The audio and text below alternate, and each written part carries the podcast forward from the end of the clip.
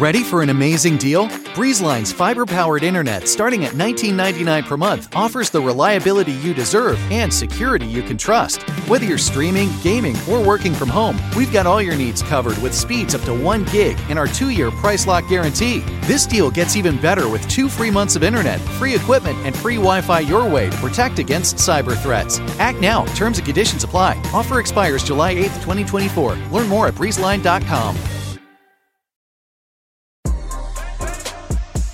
Hey, this is DeRay, and welcome to Pod Save the People. On this episode, we have me, Brittany, Clint, and Sam, as usual. And then we have Paul Tough, author of The Years That Matter Most How College Makes or Breaks Us. Social mobility, uh, this idea of you know young people to change their lives, reach another class, reach another kind of life as adults, has been something that has run through everything I've written. Now, the only advice for this week is that every day is the right day to tell the truth. Don't let people shame you about why did you say this on this day. There isn't some magical day that is the best day to tell the truth. There isn't some magical time that's the best time to tell the truth. Every day is the right day to tell the truth. We tell it when we know it. We tell it when we made the case. Hopefully today is your day. Let's go. Hey y'all, it's the news. This is Brittany Packnett at Miss Packyetti on all social media. And this is Sam Sinyangwe at Sam Sway on Twitter. And this is Clint Smith at Clint Smith III. Aye, aye, aye. Uh, this is DeRay at DRY on Twitter. Lots of news this week, you all. A lot of people have definitely been talking about the ruling that was handed down in the case of Felicity Huffman. As a reminder, she essentially bribed her child's way into Stanford. And there have been some fascinating conversations that have come out of this. She was ordered to pay a fine and I believe spend about 14 or 15 days in jail. So that amounts just to about two weeks. And a lot of people have rightfully pointed out just how disproportionate that is compared to black women who have gone to jail for far longer for using a different zip code, for instance, to send their children to school. Or people have been talking about Crystal Mason, who is facing five years in prison for casting a provisional ballot as a formerly incarcerated person, which she did not know she couldn't do in the state of Texas. But an even more important conversation, in my opinion, has been emerging in the fact that it is both right to point out how the sentences for black women and the sentences for this white woman do not match whatsoever, and also talk about the fact that we need to reimagine accountability. That if we're going to be bold enough to believe that we can live in a world without prisons, at least as they exist right now, that it's not right to want to see Felicity Huffman go to jail either, but it is right to see that the consequences are equitable across the board. Yeah, I think over the last couple of years, we've had a range of different examples of crimes being committed by people who represent a special type of villain, so to speak, in the public consciousness, you know, whether it be Paul Manafort or whether it be Michael Cohen. And then in this iteration, you got like Felicity Huffman and all these other celebrities. And people, you know, with regard to Paul Manafort, with regard to Cohen, with regard to, in this context, Felicity Huffman, obviously the nature of their crimes are different. But part of what happens is when wealthy white people are given sentences that are perceived as being not commensurate with the crime they committed and or are less than that of black or brown or poor people who committed ostensibly, you know, less harmful crimes and are being punished in much more harmful and uh, draconian ways. People are like, "Oh, well, this is ridiculous. Like, she got two weeks in jail. She could have got ten years or twenty years, or this isn't enough." And what it reflects, as Brittany alluded to, is the way that imprisonment and carcerality is so central to our collective understanding of what punishment or justice looks like that we are unable to sort of imagine different versions of what accountability can be. You know, because like Felicity Huffman is going to be in prison for two weeks. It is true that there are lots of black and brown and poor people who are serving far longer sentences for far lesser crimes. And it's also true that no one is being helped by Felicity Huffman being in prison for two weeks. And no one would be helped if she were in prison for five years or 10 years or 20 years. And that like prisons we have to remember our violent and unjust place, and our goal should be to be pulling as many people out of them and preventing as many people from going into them rather than wanting any person to spend more and more time there, especially when they don't represent any threat to someone's immediate sort of safety in this way. So, so I think that we have to use all of these moments as a chance to think differently about what accountability and what justice might be able to look like. And, you know, as part of the sentence, there was a $30,000 fine, and Felicity Huffman has a lot of money. $30,000 is not a lot for Felicity Huffman. This reminds me of, you know, you think about like the Sackler family and the direct role that they played in manufacturing the opioid crisis. And then ultimately, they ended up getting fined, basically like a slap on the wrist. Many of the corporations involved been basically given a slap on the wrist for their role in perpetuating the opioid crisis. Similarly, Facebook got a fine that was a tiny fraction of their total revenue for all of the data and privacy violations that they had that contributed in part to Trump's election through Cambridge Analytica and, and, other misuses. So I think this is part of a pattern where you have, you know, wealthy white individuals and corporations that when the criminal justice system does actually seek to hold them accountable, it's a very tiny sort of slap on the wrist. And you know, just if we're trying to think differently about what the punishment could be, I mean, thirty thousand dollar fine is not really an adequate punishment. I mean, it would be different to think about what if there was the Felicity Huffman college fund that supported a whole range of folks actually going to college, being able to afford college, folks from underrepresented groups to access the institutions that Felicity Huffman tried to cheat her daughter into. I think there's a range of things we should be talking about in terms of punishment that are different than incarceration, but a $30,000 fine and two weeks incarceration is not, doesn't do anything to actually restore or repair the harm done. You know, it's interesting because some people who have heard the conversation about prison not being the answer, they have taken that to mean that there should be no consequence. And nobody's saying that there should be no consequence, but prison doesn't change anything. Remember that Felicity Huffman is actually petitioning to go to one of the federal facilities that actually has no bars. So for the people who think she should be in jail for 14 days, this isn't even like the jail that they are thinking it is, is not where Felicity Huffman is probably going to go anyway. And her estate is worth about $45 million. So again, 30,000 is not even what she paid in one year, probably of tuition for the cheating that she did to get her child into school. So there could be a fund, uh, there could be a, a, much bigger fine levied for her and for everybody else to really send a signal that this will have lasting consequences. But remember that the abolition is not saying that this is a consequence free world. It is saying that the consequence of prison and jails actually doesn't change a behavior and doesn't change the outcomes that people seem to believe in. So, I'm starting off the news segment today. We've talked a great deal about the housing crisis in America, the ways in which wages are stagnant, um, especially in the lower quartile of wages. Housing prices continue to rise, especially in major urban cities. And few people are willing to invest in the kind of solutions at scale that we know can help fix the problem.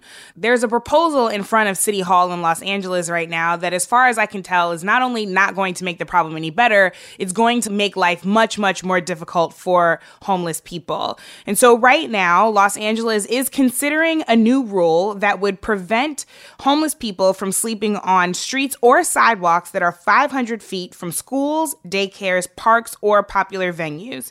As you can imagine, this is particularly difficult in a city like Los Angeles, where poverty is incredibly high, and so is the rate of homelessness.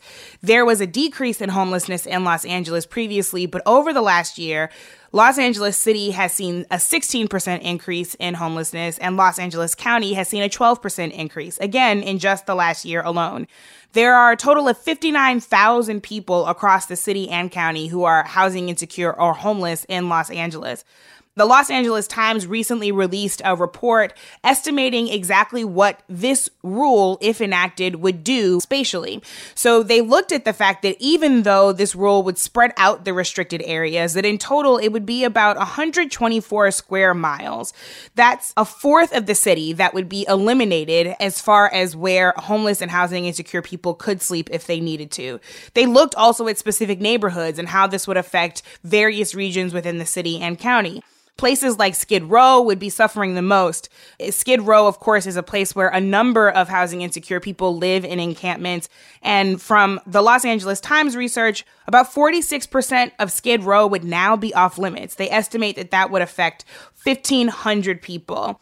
What we don't need here is more punishment of people who are already suffering from the sin of poverty. What we do need are real solutions that are going to help solve the housing crisis so that fewer people are on the streets. Giving them fewer places to sleep if they're already on the streets cannot be the answer. I'm very hopeful that this does not go into law.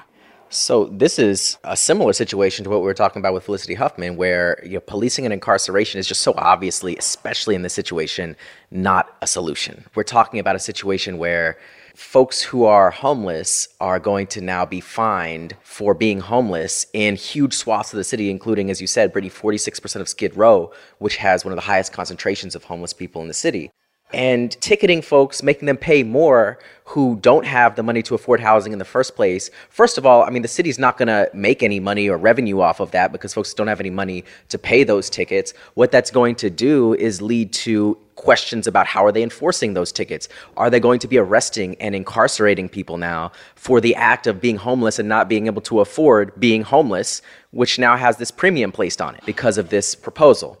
It is the opposite of what the city should be doing. They should be investing in providing people access to housing, investing in making sure that the rent does not keep going up, making housing out of reach for so many more people each year, contributing to rising rates of homelessness across the state and across the country. So, I mean, again, this hasn't yet been passed. I'm hopeful that the city will reject this, but you know, these are the kinds of ideas that make the problem worse. So, the National Law Center on Homelessness and Poverty recently found that among the 187 major cities the group tracks, 34% banned what we know is camping, but camping in the context of cities is typically done by people who don't have a shelter to live in. And so, you know, people living in tents and in under blankets and sleeping bags under a bridge. So, in 34% of cities, it's banned, 59% banned it in certain public spaces. The majority of cities ban loitering, begging, or sitting or lying down in public areas, while between a quarter and a third of them ban each of those acts everywhere and not even just in public areas. 43% ban sleeping in public vehicles. And some of you might have seen like, and, and these have gone viral at different points, but you know, different cities trying to make public spaces as uncomfortable and sometimes as harmful as possible for homeless people. There are some branches that are covered in metal spikes. They're replacing covered bus stops with leaning posts so that people without homes can't sleep under there or, or lay there. To any ledge or to any flat surface, they're adding different spikes or pricks or things that would prevent people from sitting or laying down. And so all of these things are just a way to further criminalize poverty. And as we know, these are the folks who are most at risk for being incarcerated and at risk for getting the fines and fees that keep them indebted into a system in perpetuity that ultimately is never going to help them escape this cycle of poverty and this cycle of incarceration. You know, one of the interesting things about homelessness is that there are uh, a set of myths out there that perpetuate the current set of things that people call solutions. So a lot of people who face homelessness either are also dealing with issues of poverty and or addiction. And there's a conventional wisdom that says, you know, if you are dealing with addiction and you're homeless, we need to get you in services around addiction. If you are dealing with poverty and you're homeless, we need to make sure that you get those necessary services like food stamps or things like that. And while the services are really important, right? Like people dealing with addiction certainly should have access to any treatment or services to get them off of whatever they're addicted to. And the same thing with poverty. What we know now is that a housing first strategy is actually the best strategy, that people make different decisions and are set up to make different decisions when they actually have housing. So, what you find with a service based approach is that when you lead with services for people who are homeless or people who are housing insecure, they actually aren't able to access those services as necessary, as frequently, as readily when they don't have a home to come back to, which like just makes sense. So, when we think about the solutions to homelessness, it is about building affordable housing for people, it is about government housing for people. In most cities, the waiting list for government housing is so long that People have been on it for decades. It also is about leading with an idea that housing should be the first good that we secure for people and that we should do it rapidly. That the quicker we get people from homeless to having a house, they actually are set up in the long term to make a different set of decisions. And shocker, that is cheaper than every other random solution that people keep throwing out, like arresting people for being homeless and things like that. So, my news is about California, which this past week passed Assembly Bill 32, which bans private prisons statewide. This is incredible because California will become the fourth state in the country that explicitly bans private prisons behind Illinois, Iowa, and New York. And it's also important because when we look at the national uh, situation with regard to private prisons. We see the Trump administration dramatically expanding the use of private prisons and detention centers, particularly around immigration. And in the absence of anything helpful coming from the federal government on this issue, it has been largely up to the states to either reject what the Trump administration is doing and take action on their own to address this issue. And California, as the nation's largest state, is really showing leadership in doing this. Statewide, there are about 2,222 people incarcerated within private prisons in the state. There are four private prisons currently in the state that will be impacted by this. And, you know, I wanted to talk about this because it is an example of what states can do right now to address this issue while we continue to push in this presidential election and thereafter for the federal government to take up the mantle on addressing this issue. So, what's interesting, and you might have heard us talk about this previously, is that the national prison population has kind of been gradually descending since 2009, 2010 by 100,000, between 100 150,000, at least between 2009 and 2016. And we're still waiting for more data so we can have more information about the past few years. And there are several reasons for this decline ongoing decreases in crime rates, which lead to fewer felony convictions, scaling back of the war on drugs and those policies, more interest in evidence based approaches to sentences and reentry, more concern across the aisle of the fiscal cost of incarceration. And so when people hear that, like, oh, the population has been gradually descending, this is great, this is amazing, it can make people think that, like, every single state across the country has been decreasing their prison population.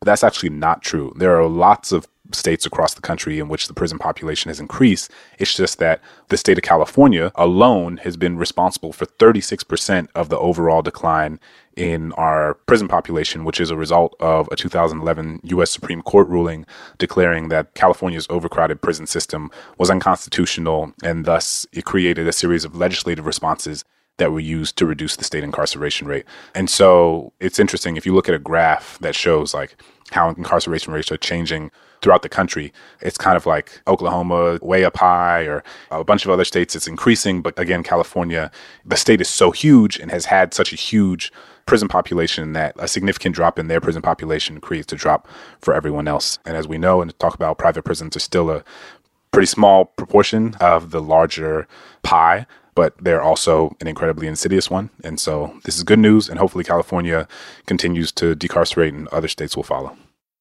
Closing private prisons is simply not enough. It is a step, but it is simply not enough. Less than one twelfth of all incarcerated people in this country are currently being held in a private prison. But as we've discussed on this pod many times, there is private interest in public prisons that continues to keep people beholden to the state.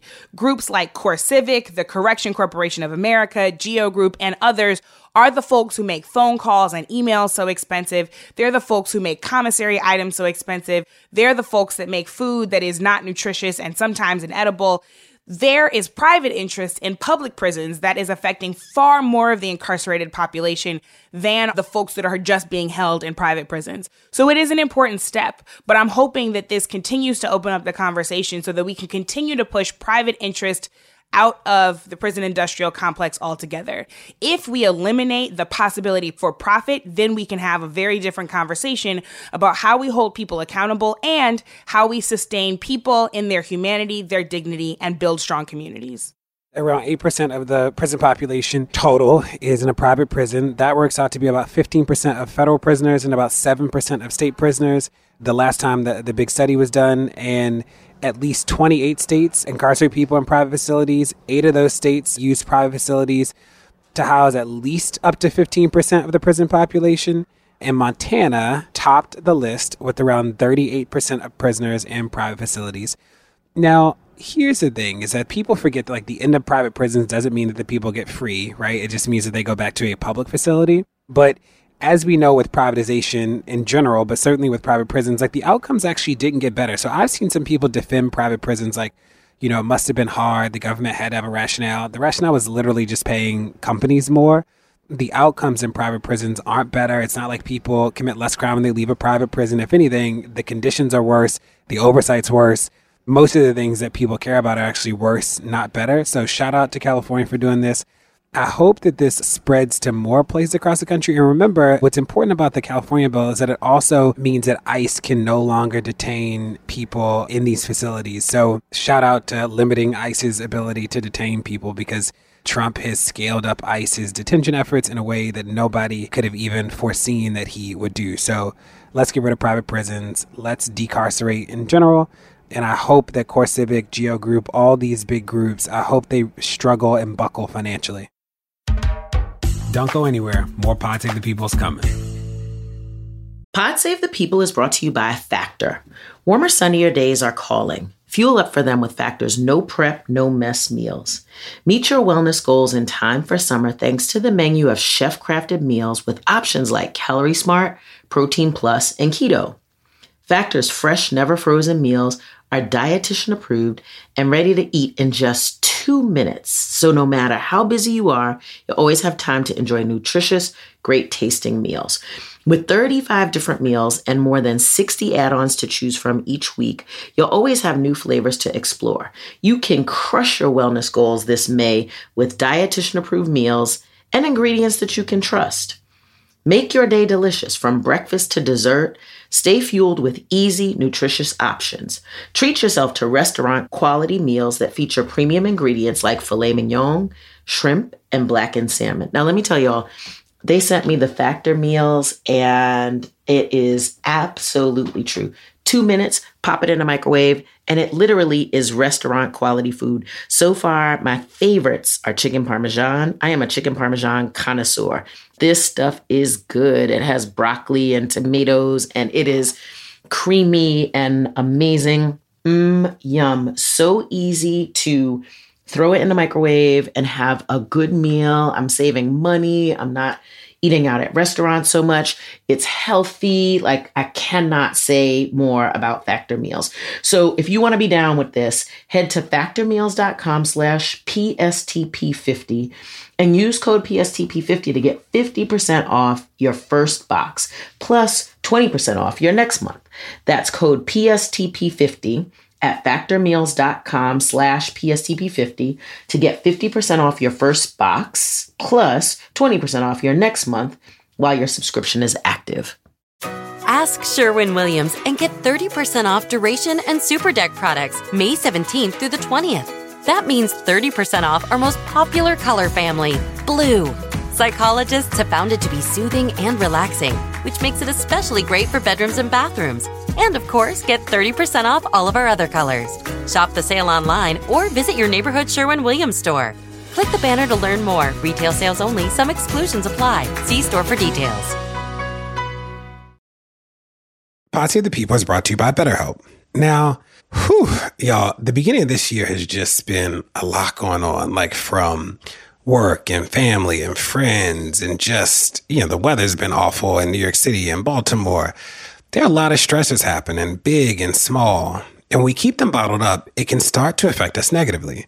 Therapy is a safe space to get things off your chest and to figure out how to work through whatever's weighing you down. If you're thinking of starting therapy, give BetterHelp a try. It's entirely online, designed to be convenient, flexible, and suited to your schedule. Just fill out a brief questionnaire to get matched with a licensed therapist and switch therapists anytime for no additional charge. Get it off your chest with BetterHelp. Visit betterhelp.com slash people today to get 10% off your first month. That's betterhelp, H-E-L-P dot com slash people.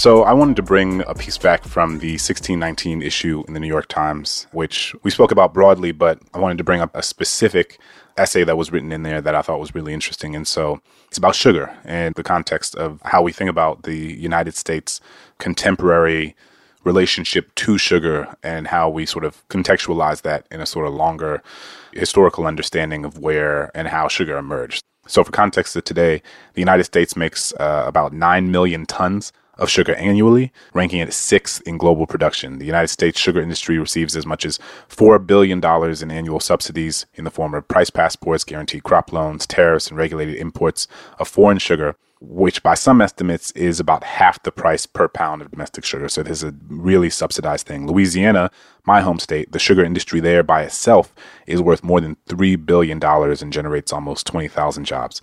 Americans consume as much as 771 pounds of sugar and related sweeteners per person per year, according to the U.S. Department of Agriculture.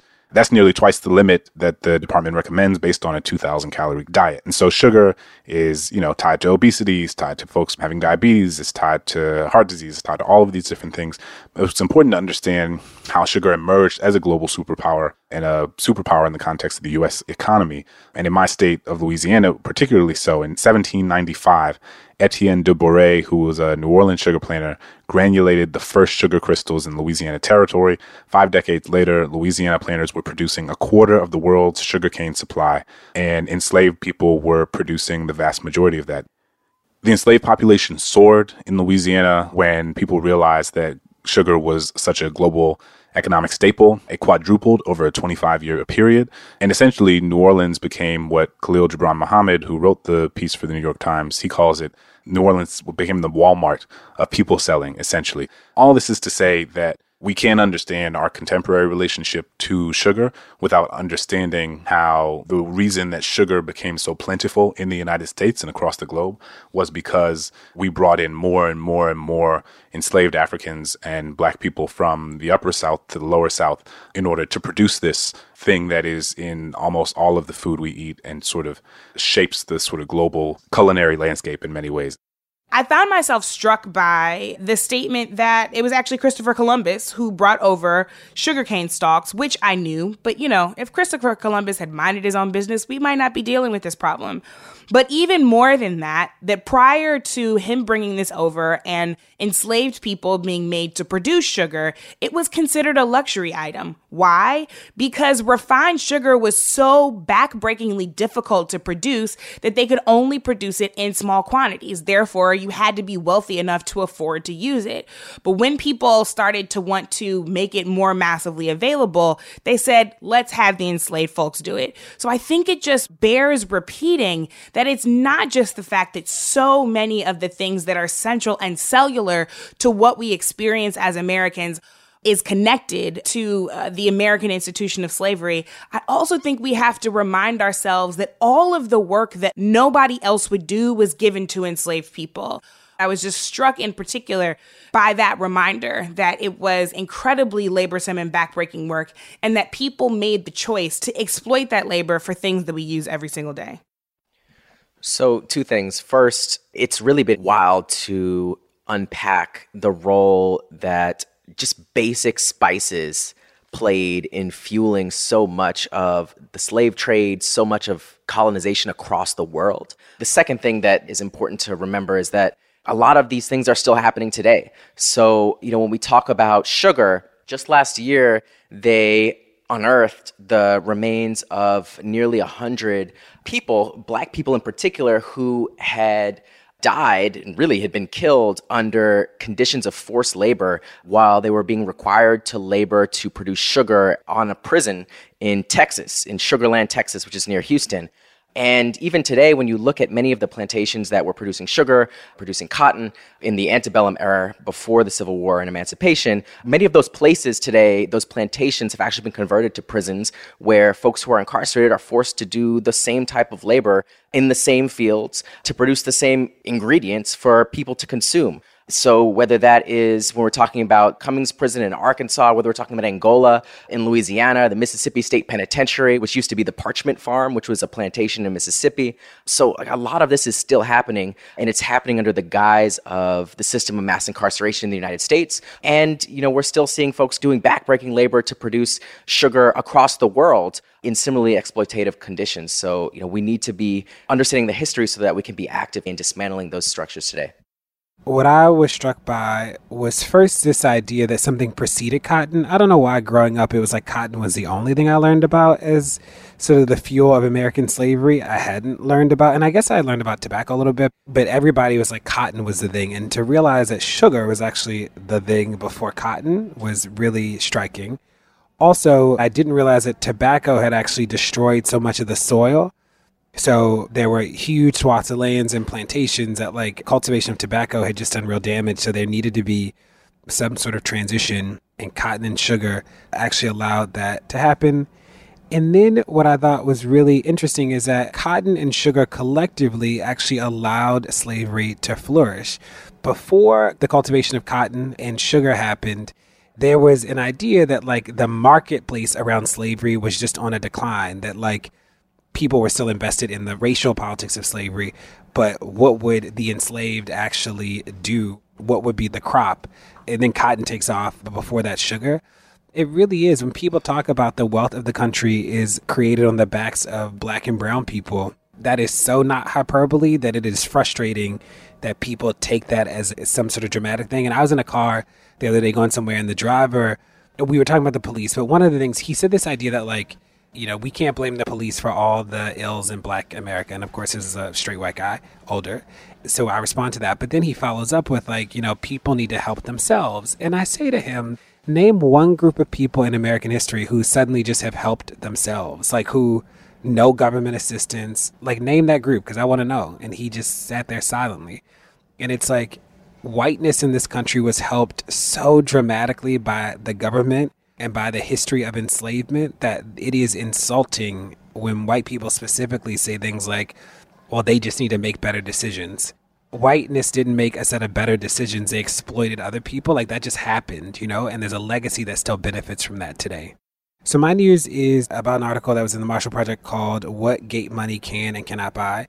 So gate money is the money that people who are released from incarceration that they get upon release. And again, this matters because if the purported goal of incarceration is that people don't reoffend, then part of people's release should be setting them up so that they, you know, don't actually reoffend.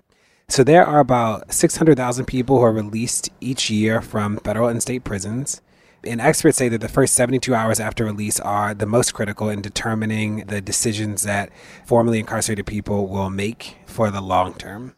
So, a set of researchers reached out around gate money, the money that you get. Now, let me just read this sentence to you because I read it a million times and was like, okay, this is nuts.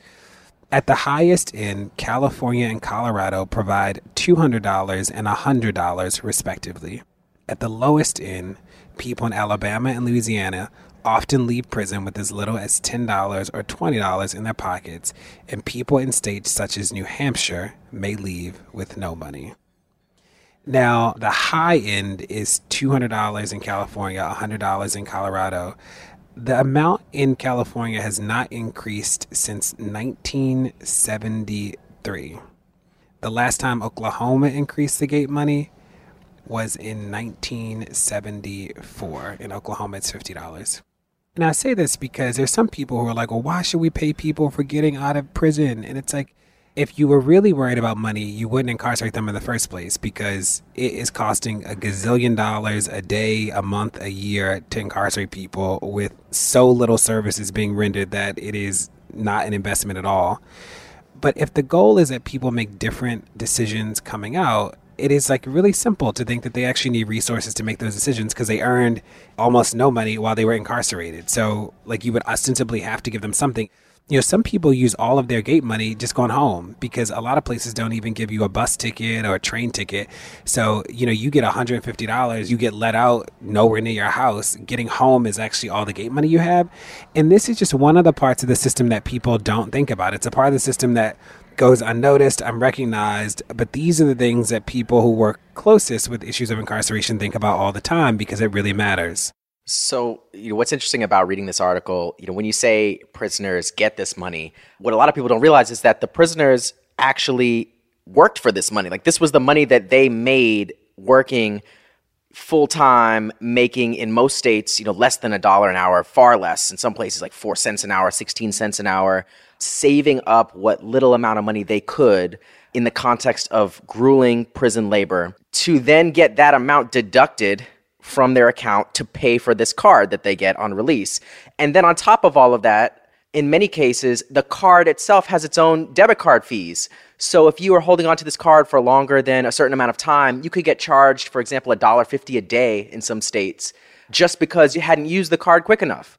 So, while it's important that we identify and look at what are we actually giving people upon release so that they can reintegrate into society, so that they have the resources to start a new life and for reentry, in many cases, this is operating as another component of an existingly exploitative system that gives people very little money, doesn't increase that amount or index it to inflation, and then on top of all of that, just tries to find new opportunities to take that money back through fines and fees, just like in the prison system and before. You know, I was on a panel yesterday at the Congressional Black Caucus Foundation's annual legislative conference about how the modern incarceration crisis impacts families. I was on a panel with a number of folks whose parents had been incarcerated or are still incarcerated whose siblings had been incarcerated. My cousin has been incarcerated before. And having this conversation was a real stark reminder of some new research that has been put out by FWD.us. What they discovered is that one out of every two Black Americans is affected by the modern incarceration crisis. That means that they themselves have been incarcerated or that a loved one has or is still incarcerated. That is a staggering statistic. And when you think about the disconnection that the modern carceral system relies on, it's impossible to get reconnected to folks if you've only got 10 or $20 in your pocket. It's hard to get anywhere. It's hard to connect with anybody. It's hard to get any of the things that you need to rebuild your life. Unfortunately, in a capitalist society, it takes money to make money. And no one is going to be able to build a sustainable and thriving life if they don't have anything to start with sending people out of the doors with $10 or even $300, frankly, is shameful. And it's all deeply connected to the fact that people want to hold on to massive profits out of this system. One of the things that I appreciate that this article pointed out was the dignity of what it means for somebody to have enough money to buy themselves a meal or a home in the case of Eddie Kane, who's somebody who got out of prison in Baltimore County, Maryland, uh, who they mentioned in the article, they said that his wife had supported him for more than a decade of his time in prison. And he took his money that he had at the release and how it was so important for him to be able to buy her a sandwich and some soup at Panera. And, you know, this is a woman who supported him endlessly while he was incarcerated for years and years and years and years. And for him, it was so important, both as a gesture and as as someone who is a human who knows that the only way he was able to sustain himself on the inside was because of the sort of unceasing love of this person and of her generosity and of her patience to be able to contribute to be able to give something to her when she had given so much to him was so important in terms of grounding what their relationship would be like once he left. And I thought that that was so important because we don't often talk about the sort of abstract things, the things like hope, the things like dignity, the things that are of value, the things that are so central to all of our lives in ways that when we create public policy, we often forget because they're not easily measured. They don't fit nicely into an Excel sheet. But I think that those pieces of this conversation are as important as anything else. That's the news. Hey, you're listening to Pod Save the People. Stay tuned, there's more to come. Ask Sherwin Williams and get 30% off duration and SuperDeck products May 17th through the 20th. That means 30% off our most popular color family, blue. Psychologists have found it to be soothing and relaxing, which makes it especially great for bedrooms and bathrooms. And of course, get 30% off all of our other colors. Shop the sale online or visit your neighborhood Sherwin Williams store. Click the banner to learn more. Retail sales only, some exclusions apply. See store for details. Whether you're a morning person or a bedtime procrastinator, everyone deserves a mattress that works for their style. And you'll find the best mattress for you at Ashley. The new Tempur-Adapt collection at Ashley brings you one of a kind body conforming technology, making every sleep tailored to be your best. The collection also features cool to the touch covers and motion absorption to help minimize sleep disruptions from partners, pets, or kids. Shop the all new Tempur-Adapt collection at Ashley in store or online at ashley.com. Ashley, for the love of home. Hi, it's Martha Stewart. You know, I spend a lot of time thinking about dirt. At 3 a.m., at all hours of the day, really. What people don't know is that not all dirt is the same. You need dirt with the right kind of nutrients. New Miracle-Gro organic raised bed and garden soil is so dense, so full of nutrient rich, high quality ingredients. Miracle-Gro is simply the best. And now my conversation with Paul Tough. He joined me to talk about his most recent book, The Years That Matter Most How College Makes or Breaks Us. We're here with Paul Tough, everybody, the king of grit, the man himself, and now talking about college. Thanks for coming to Pod Save the People. Thank you. Great to be here. Did you teach? Uh, no, I've never been a teacher. Everyone in my family is a teacher, but not me. You know, I first came around you because you wrote about the Harlem Children's Zone, then you wrote about grit and sort of teaching in classrooms. Classrooms weren't the only focus of the book because you talked to doctors and you know all these other people. And now this book about college, where you like sat in a calculus class, like you did. It's still sort of to me like a book about teaching, you know, or about the value of education. Uh, what has it been like to spend so much time in education and not have been a teacher? Uh, it's like given me a lot of appreciation for teachers. Um, yeah, I mean, I, you know, I feel like I'm a journalist, so I, I like believe in that idea that journalists can understand things that they don't do. That you can like report on politics without being a politician, and uh, you can report on sports without being an athlete. And so that's the way I feel about education. And my goal has always been to try to cover whatever I'm, I'm covering from a lot of different angles at once. So I definitely talk to educators here, but I mean, mostly I talk to students for this new book. But, you know, I also want to be able to talk to sociologists and economists and administrators and financial aid people and really try to get that whole picture. I do have a couple questions about grit. I know we're here about the new book, though. The grit book came out, I think, when I was in the classroom. 2012. I was working for the school system in Baltimore then. What it did was that it made people believe this was real. Like people had always thought about the non sort of hard skills is important, but then it was like in a book and people were like, this is real. How do you think about grit today versus when you wrote the book? Yeah, so I wrote a whole other book uh, trying to trying to really understand my thinking about all this. I wrote another book called Helping Children Succeed that was directed more for educators and practitioners.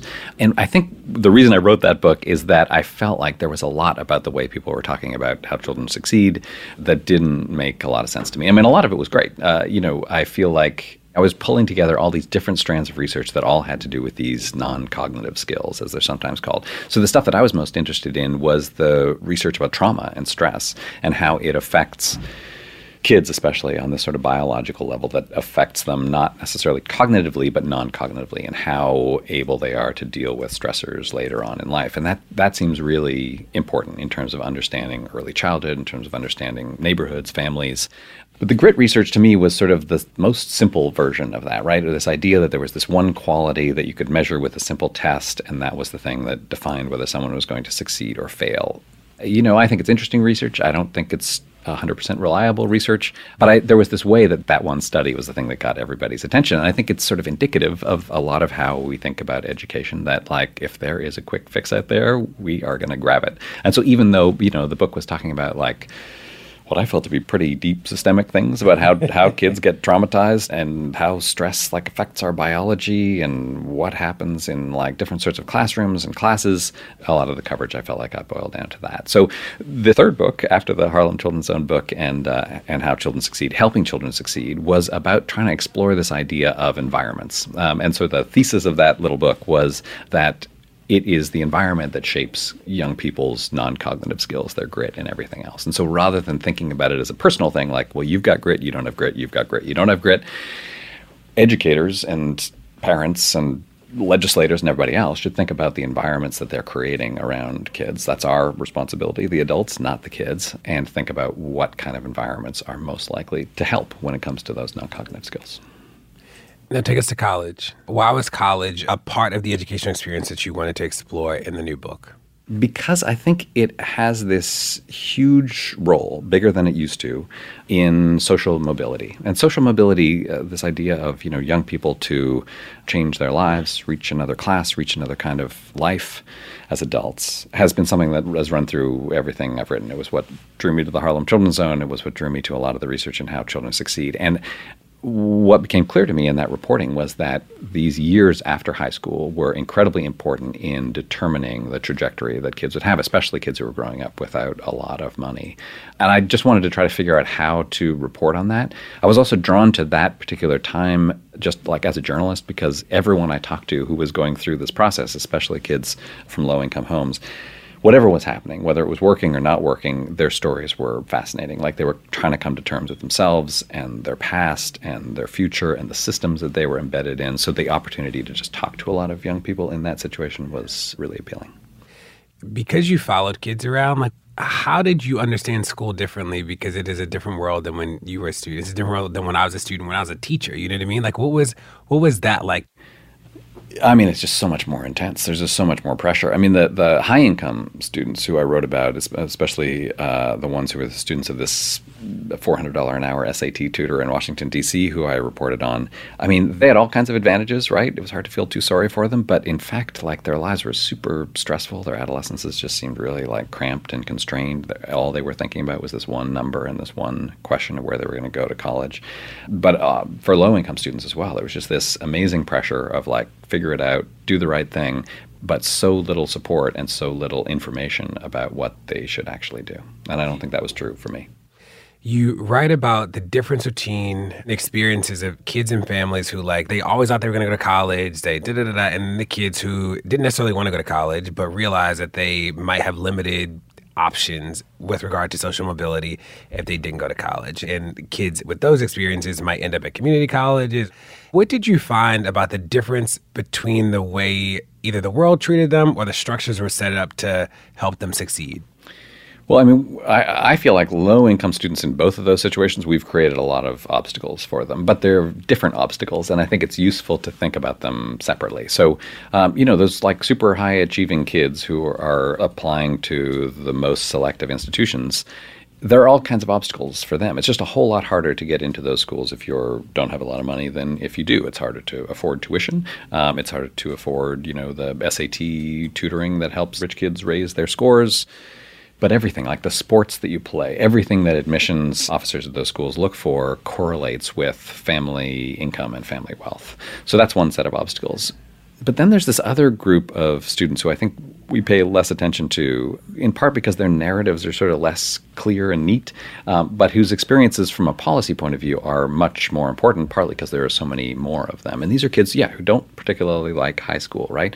And in the past, a few decades ago, it was clear that if you don't like high school, when you finish high school, you should stop going to school, right? You should get a job where you work with your hands and support a family. And then the economy changed, and it is extremely hard to do that now.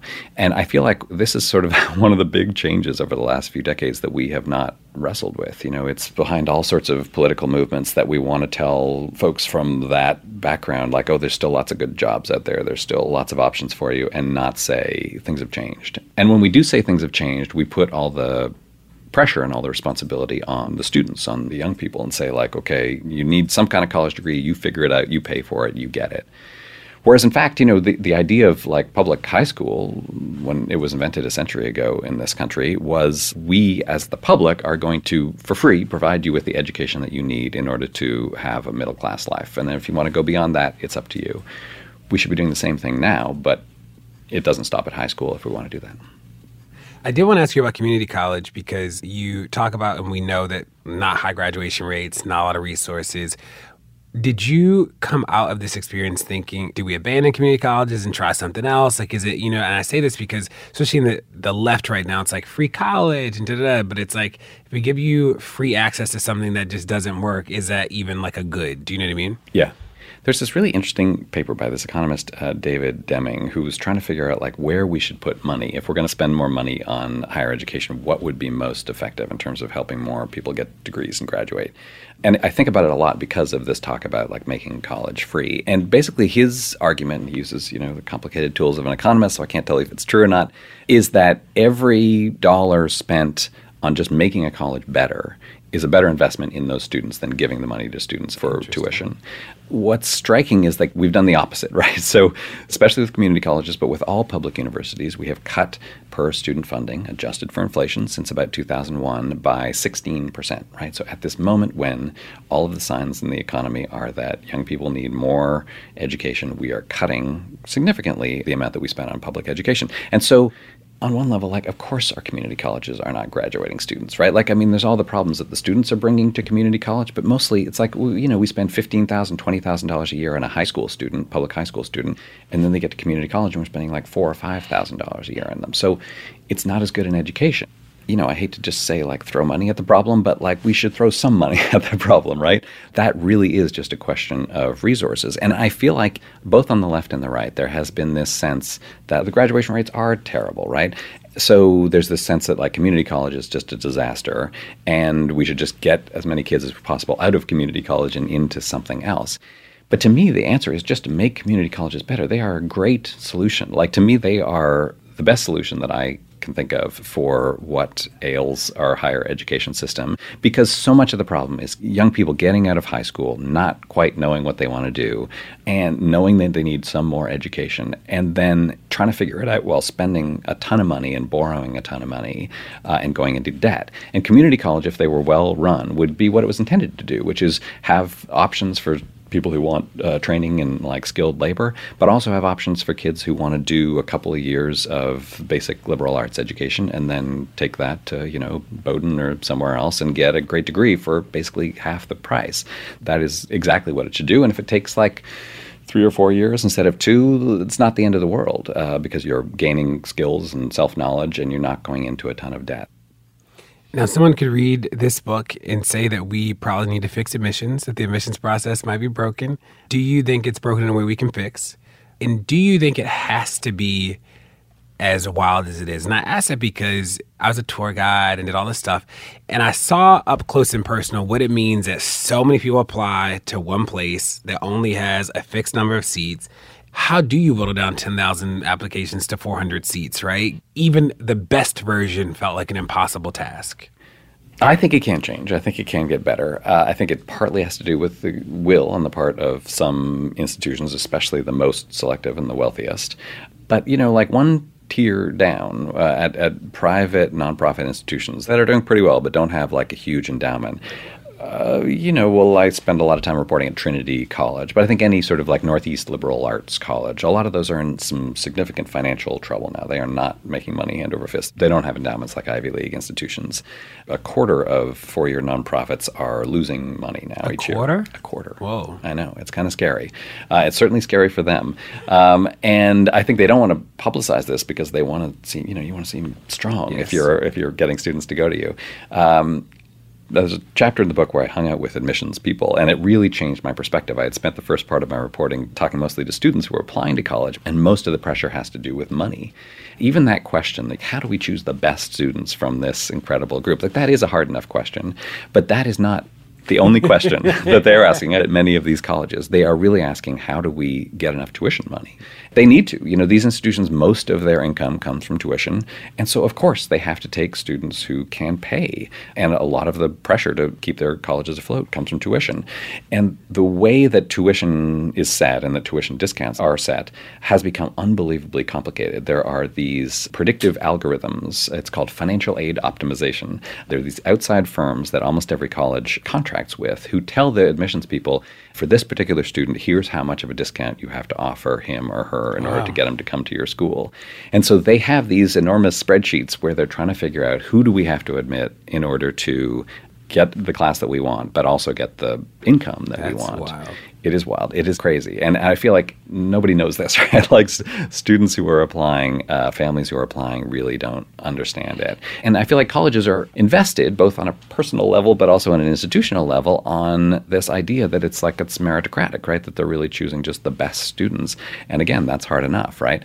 But the reality is really different. And so, if we want to change admissions, it is possible, but it is hard because there is this these real financial pressures. Now let's talk about uh, standardized testing. So someone could read your book and also come out with like mm, probably SAT, ACT, not the best thing when we think about equity. Even though the College Board has been pretty insistent that the SAT is like you know a tool that helps equalize and level the playing field. What was your experience in writing the book? I reported for six years, and uh, and, and and that that gave me this opportunity to watch certain things develop over time. And one of them was this whole campaign by the College Board to change, I would say, their perception. They would say their actual role in the process of college admissions. And it started, yeah, back in 2013 with this new president, David Coleman, who uh, I think genuinely was concerned about the fact that it has been true basically forever that the SAT gives an advantage to students who already have a lot of advantages. I mean, when you look at the data, it's pretty clear SAT scores correlate really strongly with family income, and that's more true than is true for grades. And so, choosing a class based on who does best in their high school uh, in terms of their grades will get you a more socioeconomically diverse class than choosing students based on their SAT scores.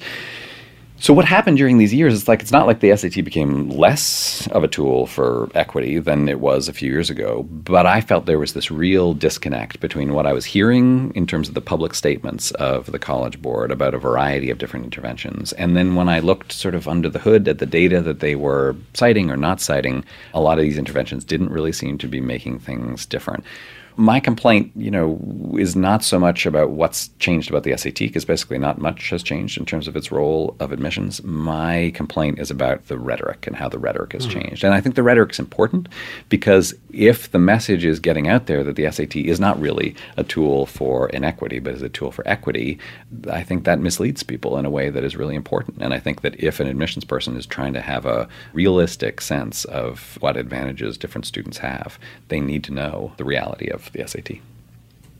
Has your reporting changed the way you are a parent? Because your 10 year old was born right around the time the first book came out. Yeah, exactly. So yeah, it totally did. So I in How Children Succeed, um, in the very first chapter, I read about this this experience of going to a early childhood program like a few days after my son was born, and this experience of sort of watching these kids and thinking about him. Um, so it's a little bit different now in that I, I mean, I do have like 529 savings programs for both of them, which might, like every time I would come back from one of these financial aid uh, meetings, be like, maybe it's just make it like 10 more dollars a month into this, into those 529s. Are you looking for like growth mindsets in classroom. I don't know. Like it, I know. I sometimes. I mean, I feel like yeah, I would not want to be my kid's teacher because I'm just like know too much of the lingo. I mean, I think actually the reality, and I feel like other education people I've talked to have said this. Like when it comes to your own kid, you just get into like parent mode, and so you're not really able to judge what's working and what's not working. At least that's true for me. But in terms of college, I mean, I feel like I go back and forth in terms of what I want for them in college. And I feel like what I want is probably going to be irrelevant anyway, and they'll do whatever they want. You know, there's research in the book that's pretty clear that going to one of these most exclusive and selective institutions really pays off. It really does matter. And so there are moments when I'm reading that research and I'm like, okay, they gotta they gotta just start the SAT prep now. Um, but then there are other moments, like especially the time that I spent at uh, the University of Texas, which is a very selective institution, but less selective and differently selective than Ivy League schools. And it just feels better. It's like more like the kind of experience that I would hope that they would have in college, where there really are like people from a lot of different experiences. There really is a lot of different things going on on campus. It does feel like integrated into at least the state and society more than some other institutions. So, uh, you know, I got eight more years to change my mind. But right now, that's sort of where I come out when I think about their experience. One of the final things I want to talk about is Mr. T, the calculus teacher. Uh, Uri Treisman, yeah. Yes. I ask about Professor T because it seems to me again this story about the power of teaching to change the like to change opportunity that like we can do all this stuff at the institution level da da da but like good teachers actually matter it was sort of my probably biased as a former teacher takeaway i'll just leave it that open-ended is that like the takeaway from the story about you shadowing the calculus class that like good teachers actually can change the field. So Uri Treisman, he's this really remarkable guy. So he he's in his early 70s, he's been teaching calculus forever. He's very good at it. But he is also has this other role. Um, he runs this thing called the Dana Center at UT that is involved in math education policy at all different levels, you know, community college and K-12 nationwide. And so I feel like Uri actually has strong feelings about that question. And he doesn't want his story to be about him being a great teacher, right? He really wants it to be about there are these systems you can put in place, anybody can do this. However, when you watch him teach, that's not the way it feels, right? It does feel like he's an amazing teacher. And there is something about watching a great teacher teach that is just remarkable. Um, and I don't think it is like he's one of a kind. I don't think it, he's irreproducible. And in fact, he spends a lot of time training other TAs and other professors uh, and sending them out into the world. But I think he wrestles with it all the time. Like, obviously, a system that depends on superstar teachers is not going to be a system that can really create big, broad social change. Um, and so he's concerned about that, and he should be. But to my mind, there is also something about watching somebody teach and teach the way he does, so caring about the math, but also caring about the psychology, the emotional state of his students, their sense of belonging, their sense of themselves. That is inspiring on a lot of different levels. And, you know, so I'm not a teacher, so you might have a different experience, you know, of like, this is how I could teach differently. But for me, it just more gives an image of like, this is what college could be. This is how we could think differently about who can succeed and what it would take for institutions to help those students succeed. What do you want people to take away from the book? Well, I think what I want them to take away is is something to do with that. Something to do with that idea of like what higher education is and what it's for. I feel like so in the book, uh, after spending a lot of time talking to 18 year olds, I end up talking to a 95 year old, this uh, veteran of World War II named Patrick Fay, who fought in the Battle of the Bulge and then went to college on the GI Bill. And you know, the GI Bill era was complicated in all sorts of ways. It wasn't a completely equitable system. However, it represented this moment, and he, I think, sort of lived this out, where as a nation, we were more invested in our collective public education. And at that time, especially for the first time, our collective higher public education. And we have just retreated from that in all kinds of ways. And there are political reasons for that and economic reasons for that. But just the idea that, like, higher education should be something that we are in together that you know your kids education benefits me the same way that my kids education benefits you and that used to be i think a widely held belief, and it is less so. And I don't know if we've created it or someone's created it for us, but it's a system now where we think about higher education as being completely about competition. You know, that my job is just to look after my kids, and I'm going to elbow your kids out of the way in order to get there. It's not fair, it's not good, it's not democratic, but it's also not accurate. There's just no question that if we want the country to thrive, we need more young people getting more and better higher education. I think the change has to exist on that level. I mean, I think there are lots of good policies that we could pass that would make things better, but I think it really is is a change of mindset that got us into this problem, and it would be a change of mindset that would get us out. So, last two questions are questions we ask everybody. One is, uh, what's a piece of advice that you've gotten over the years that stuck with you? Uh, so this is advice that I got as a journalist from um, Ira Glass, the um, host of This American Life, who I used to work for. And when I was starting reporting, I was like, it's kind of embarrassing to say it now, but I was often scared to talk to people. like to go, it just seems incredibly rude to just walk up to someone and start asking them all sorts of questions. And I was telling him that at one point, and he was like, "You got to be kidding!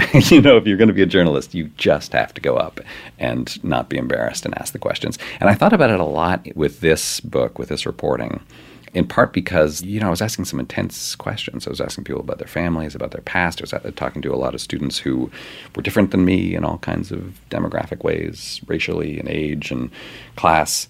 And so I feel like there's a way that we, or at least I, tend to pull back in those moments and be like, I don't want to ask the difficult questions but I really tried to push myself with Ira's advice ringing in my ears to ask those questions. And, you know, obviously ask them like respectfully and fairly and honestly and listen carefully to the answers. But I feel like that is what made the book that I'm proud of is being able to ask those questions and listen to those answers. And final question is um, there are a lot of people in this moment who have done everything they were asked to do. They emailed, they called, they went to the rally, they testified, and the world has not gotten better to them. What do you say to those people? Uh, yeah, it's a hard time. I mean, I, I wrestled with that a lot. Uh, I mean, there were a lot of moments where I would sort of lose heart when I was doing this reporting, where things just seemed like they were not going to change. I don't know if this is relevant to everyone in that circumstance, but like asking for help really makes a difference. Maybe both my answers are the same thing. Like, just be honest and talk to people and say what you how you feel and listen to them. Maybe that's my theme in life. But I feel like for everybody, like being able to just ask for help and not feel like, I mean, you know, get ready to have people say no. That's okay. But like asking for help, it just it makes you feel better. It makes things better. It makes their lives better sometimes too. And it's a hard thing to do, but it's an important one. Boom. Thanks for coming to Pod Save the People. Thank you very much. Well, that's it. Thanks so much for tuning in to Pod Save the People this week. Tell your friends to check it out. Make sure to rate it wherever you get your podcast, whether it's Apple Podcasts or somewhere else. And we'll see you next week.